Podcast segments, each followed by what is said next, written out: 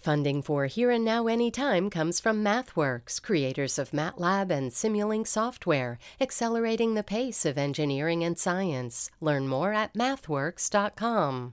Hi, this is Here and Now Anytime, where we give you a little news, a little something you weren't expecting, and always a fresh, in depth perspective on current events, arts and culture, and stories that matter. Subscribe or follow to get all our episodes out every weekday. And if you like what you hear, tell a friend about us to help spread the word. Now, here's the show. We've already seen, you know, these types of situations where government puts pressure on companies to take content down that can lead to really broad policies that sometimes take down speech that, you know, many people would want to be able to hear who will be the arbiter of free speech and misinformation online? The Supreme Court weighs in. It's Monday, February 26th, and this is Here and Now Anytime from NPR and WBUR Boston. I'm Chris Bentley. Today on the show, primary updates from South Carolina and Michigan where some frustrated Democrats will vote for uncommitted instead of for President Biden. And if the recent headlines about in vitro fertilization have you worried about the future of fertility treatments, you're not alone. We'll talk to a patient and her doctor about what IVF is really like. There are now about 2% of uh, deliveries in the United States are from IVF.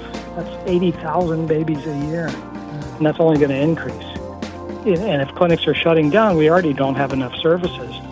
But first, the Supreme Court is considering arguments today in two cases that could change the future of the internet. And it comes at a time when many experts say our laws have not kept up with the pace of technological change. Those cases ask whether tech platforms like Facebook and YouTube can remove hate speech or misinformation.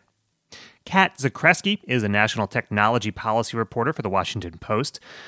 Here's her conversation with Peter O'Dowd. These cases today are about a law in Texas that bars large tech companies from taking down certain kinds of posts, including hate speech, and a similar law in Florida. So let's hear now from Henry Whitaker, the Florida Solicitor General, who is defending the laws. The platforms do not have a First Amendment right to apply their censorship policies in an inconsistent manner and to censor and deplatform certain users.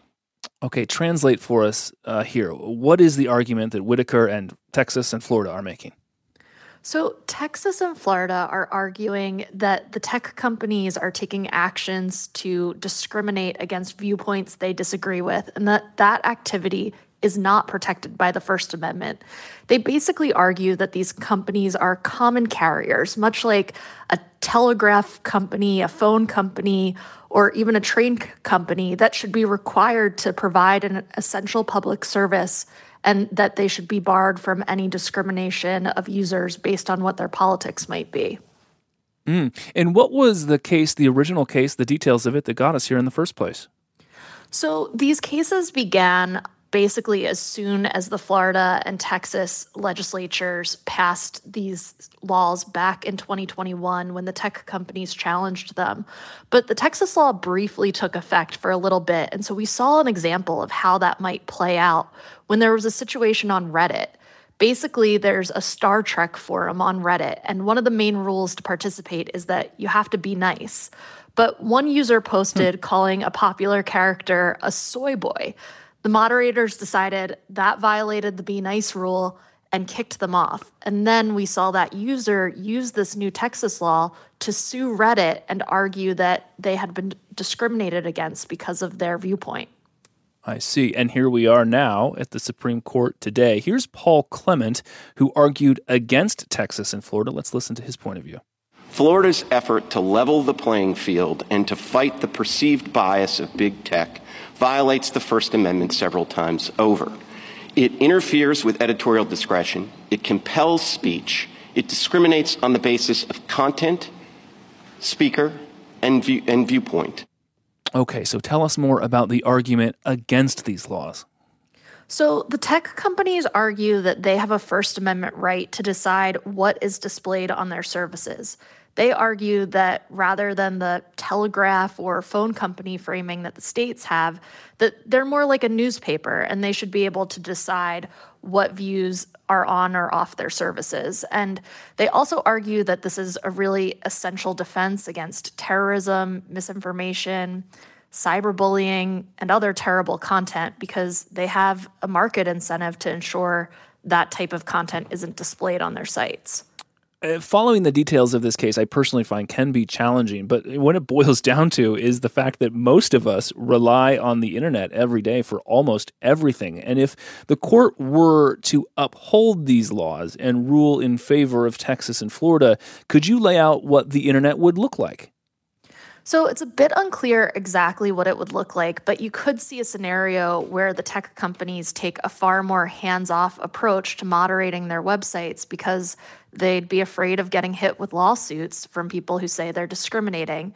So, certainly, the tech companies have argued that if lo- these laws were to stay in effect, at least in these states, when you were on social media, you'd likely see more misinformation about health issues more terrorism, more harmful content related to children. Mm. And that could be very problematic. I mean, one of the interesting things we're seeing, though, is that the states are moving in different directions. So, if these laws were allowed to take effect, we could be in a scenario where conservative states have one version of the internet that's more hands off, and liberal mm. states push forward with a version where there's more pressure on the companies to moderate content. Could you imagine what kind of problems that would create? Well, so we've already seen, you know, these types of situations where government puts pressure on companies to take content down that can lead to really broad policies that sometimes take down speech that, you know, many people would want to be able to hear or see on the platforms. Um, for instance, in Europe, there are hate speech laws that are sometimes very strict about talking about Nazis online. And that's mm. intended to prevent hate speech, but it also can sometimes prevent discussion about news around extremism or issues in those countries. I see. And just briefly, we have less than a minute here. Did you hear anything in court today that might give us any hints about how the justices are viewing these cases?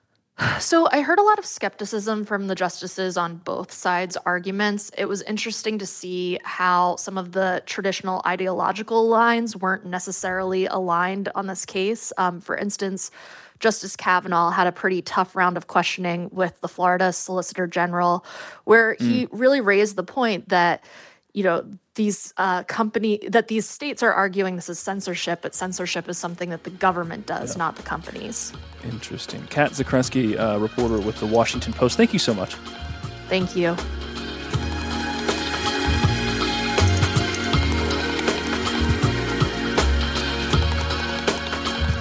Coming up next, Nikki Haley lost her home state by 20 points but that's not stopping her campaign from selling it as a win against even lower expectations. After the break, Celeste Headlee checks in with a Republican political consultant on where the primary goes from here. Stick around.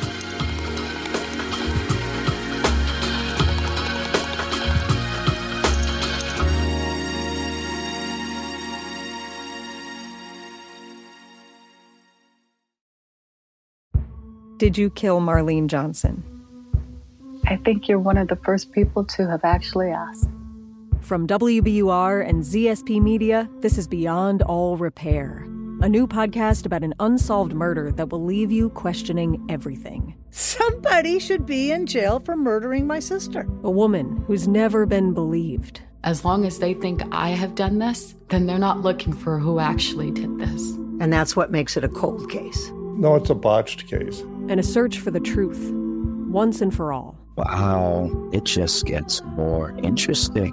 Beyond all repair. Listen and follow wherever you get your podcasts. Be careful. You're digging in a place that's been very peaceful for a while. Do it anyway. Dig.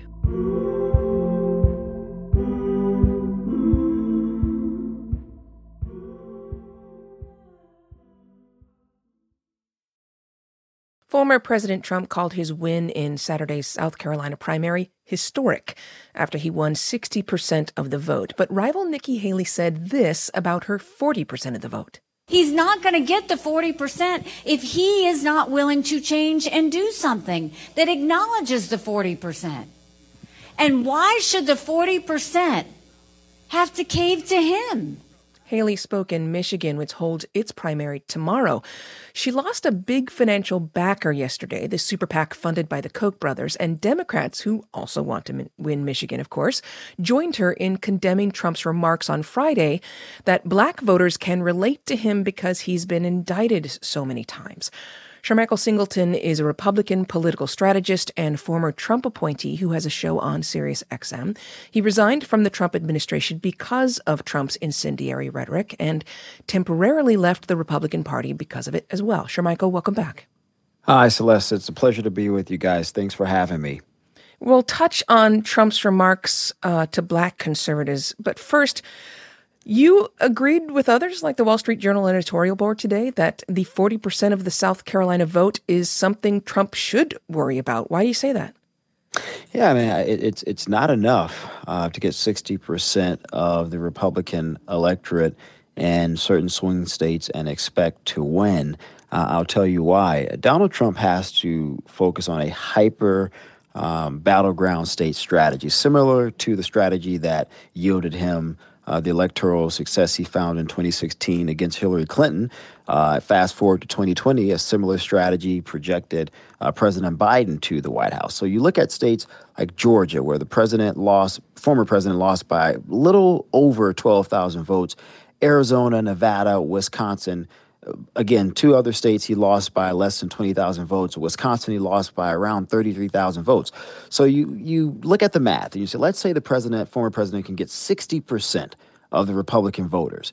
That's not going to be enough based on the data from 2020 to recover from those very slim margins. If he can somehow get at least 15% of those individuals, then I think you have a further, an even greater competitive race between the former president and the current president. Then you also have to factor in the potential that uh, President Biden may potentially see a decrease in turnout from younger voters. There may be a yeah. decrease uh, in turnout from African American voters. So all of those things mathematically uh, should be calculated. But again, electoral politics is always about addition, not subtraction. Right now, the former president really has to hyper focus on adding more to his base. Although, speaking of subtraction, a, a, record number of Americans now say they are politically independent, uh, neither Democrat yeah. nor Republican.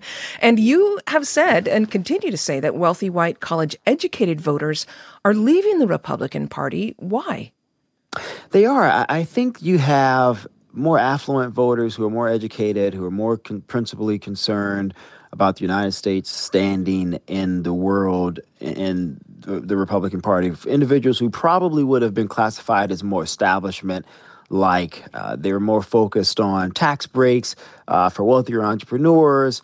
Uh, there's a bit of disintegration, if you will, within the Republican Party from that class of Republican voter versus the more MAGA, uh, less educated voters, more blue collar workers. Uh, they really argue against sending money to Israel to a surprise. That's usually been a big thing for Republicans, generally speaking, right? Yeah. Uh, they don't want to send money necessarily to Ukraine. Again, uh, another position uh, for the Republican Party being against Putin and, and, and Russian aggression.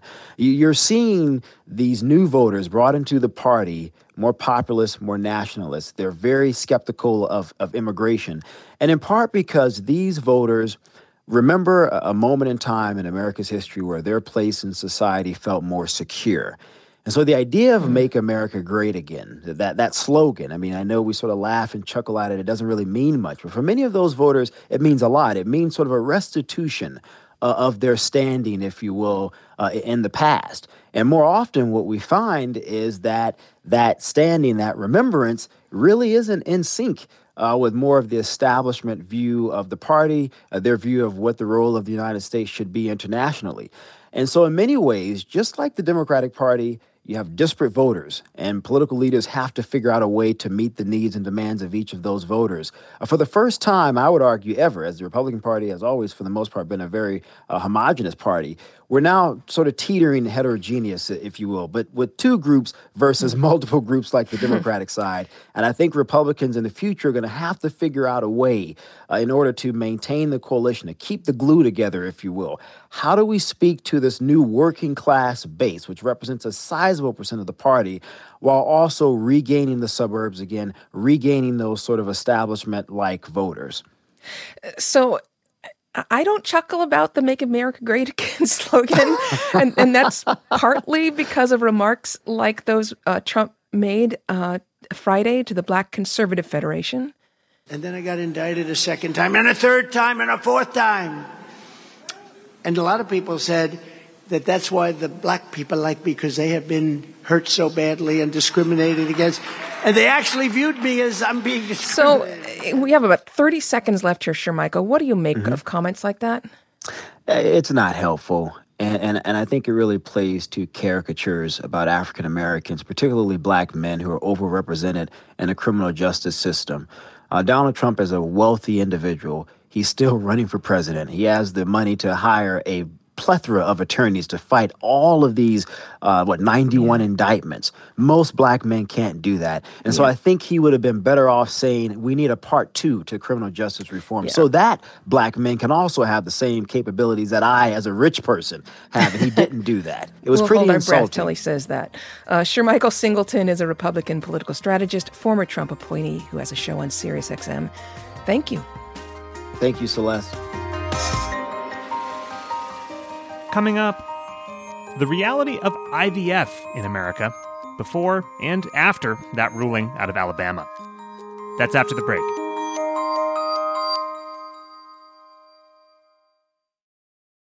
This message comes from NPR sponsor Teladoc Health. There are lots of reasons for wanting to be healthy family, work, living a fuller life. Teladoc Health understands. Whether you have diabetes, high blood pressure, or just need to manage your weight, Teladoc Health can help. Visit teladochealth.com slash what's your why for more information. That's T-E-L-A-D-O-C health slash what's your why. Support for NPR and the following message come from IXL Learning. IXL Learning uses advanced algorithms to give the right help to each kid no matter the age or personality. Get an exclusive 20% off IXL membership when you sign up today at ixl.com/npr.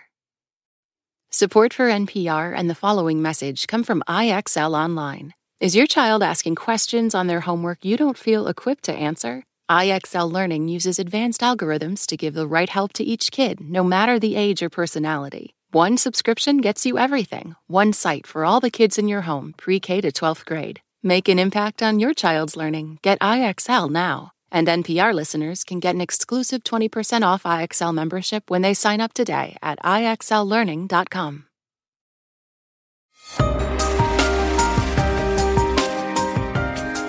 A recent court decision in Alabama ruled that under state law, frozen embryos can be considered extrauterine children.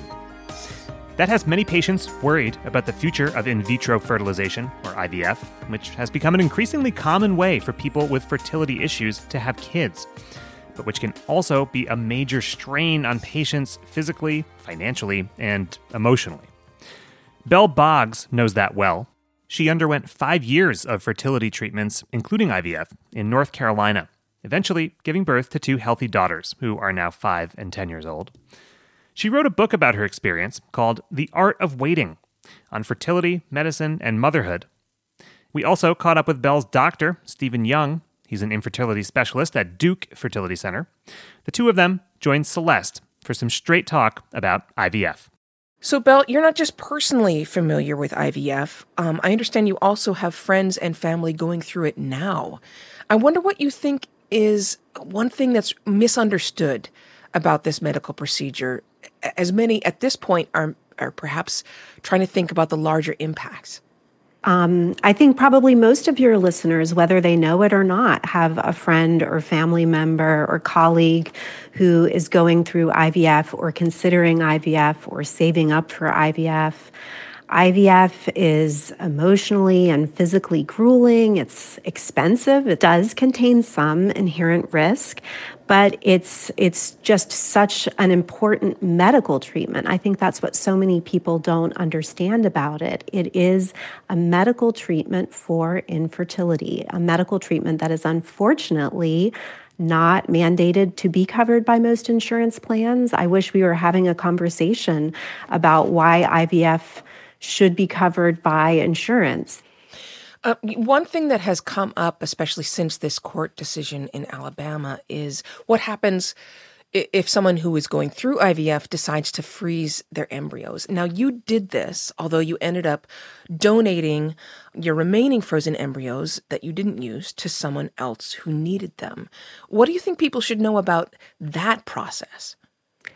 Well, we were very lucky that our first round of IVF produced seven embryos. Mm. And then we were able to freeze those embryos for a number of years. And so I'm very grateful. But I don't believe that if we were in a state that had a law like Alabama's recent law, um, that my husband and I, we would not have chosen to try IVF. We would not have been able to. We would not have been able to afford it. Yeah. Well, uh, Dr. Young, there are concerns, not just Belle's, but lots of patients have expressed concerns about embryo viability and, and how this ruling in Alabama could impact testing for that. Can you explain why testing genetically uh, embryos before they're transferred into uh, someone's body, why that's important to the health of the mother? Well, maybe to give some background, even during a natural conception in a younger woman, only about a quarter of the eggs uh, that are fertilized, you know, they call those embryos, will make a baby. And that's about what it is for IVF in young women, say under 35 years old. In women over 40, it's like one in 20 fertilized eggs will make a child. Mm. And so it requires freezing just to do that testing. And, and you should know also that that testing can be done when a couple carries genetic diseases that can be deadly to the baby. And, and, you know, some of this testing has to be done to lower the risk for miscarriage. Is that correct? Absolutely. So, chromosomally abnormal embryos often don't implant, uh, but those that do are most often lost to miscarriage because IVF is in the headlines now, a lot of people are trying to understand this procedure. I wonder, Dr. Young, uh, uh, for those who don't have any experience with this in their families, what kind of information do you think might be helpful? Well, I'm sure Belle can speak a lot more eloquently about the stresses, um, but I can give you the sort of a background. So it takes about eight to 12 days of hormonal injections and these are multiple injections a day, to cause the ovary to mature, you know, more than the one egg or two eggs. And then when the time is right, um, under anesthesia, those eggs are removed uh, using a needle, and those eggs are placed in an embryo lab. And then they are inseminated with the partner sperm or some cases donor sperm. And then they're grown in the lab for about somewhere between three and seven days. And once those are at that stage, they can be frozen, they can be transferred back to the uterus, and we can also test them at that phase. And those that if they're undergoing testing, then we will freeze them all. If they are not undergoing testing, then we might transfer one or we might freeze them all for other reasons of safety. You know, women that are about to undergo cancer treatment that might eliminate their chances of conceiving afterward may freeze embryos and to ensure, you know, their ability to have a family. And then, of course, you know, sometimes uh, soldiers or other people get injured and they can no longer conceive naturally.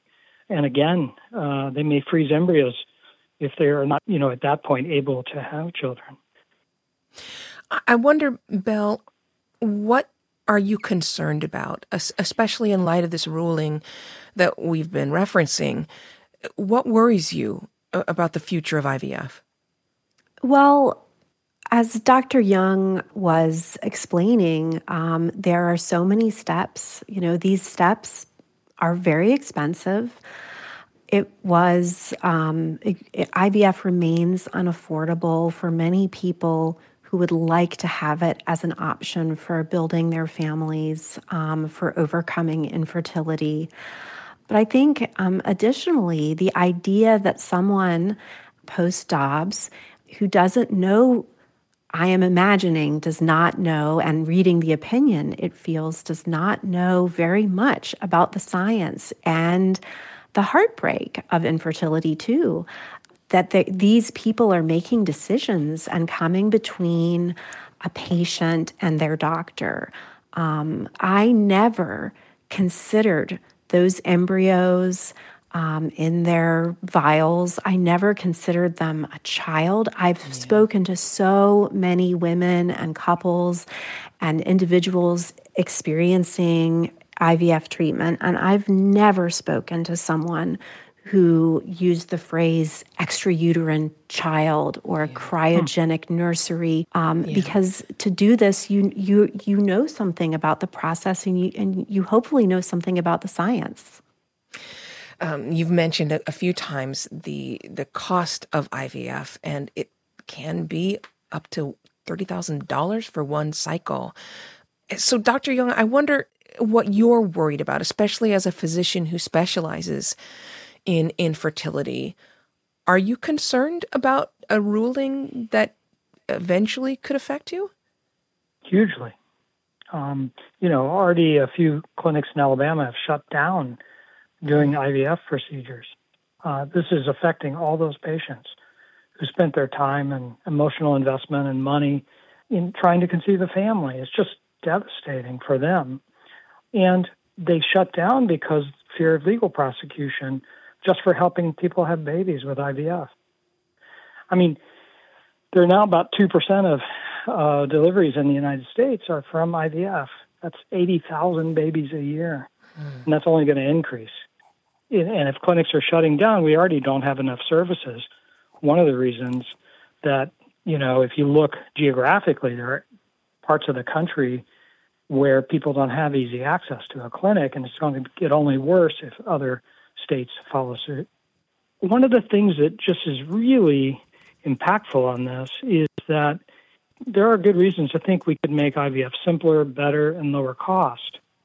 But the Dickey, Wicker, and Hyde amendments block federal funding for IVF research mm. uh, because of concerns over status of the embryo and abortion and such.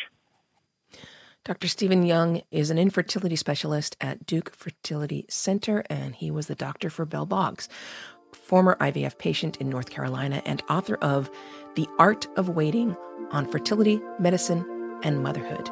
Thank you so much to both of you. Thank you, you so bet. much for having us.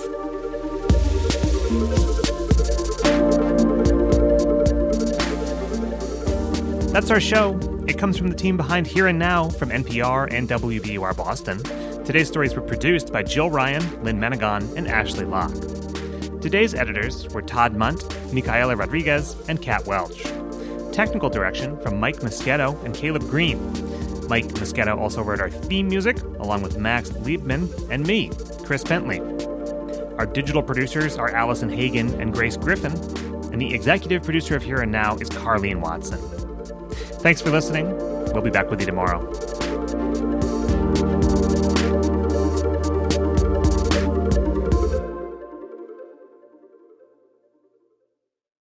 This message comes from NPR sponsor Shopify, the global commerce platform that helps you sell and show up exactly the way you want to. Customize your online store to your style. Sign up for a $1 per month trial period at shopify.com/npr. Hey there, everybody, it's Peter Sagal. On our show, Wait, Wait, Don't Tell Me, it's usually just jokes, but a man cannot live on dad jokes alone. Sometimes you need to express your trauma that haunts you and drives you, as I did on a bonus episode just for Wait, Wait Plus supporters. A deep dish pizza hurt me. That's right, for a chance to hear the raw, real, revealing truth, sign up for Wait, Wait, Don't Tell Me Plus at plus.npr.org in order to feel my pain.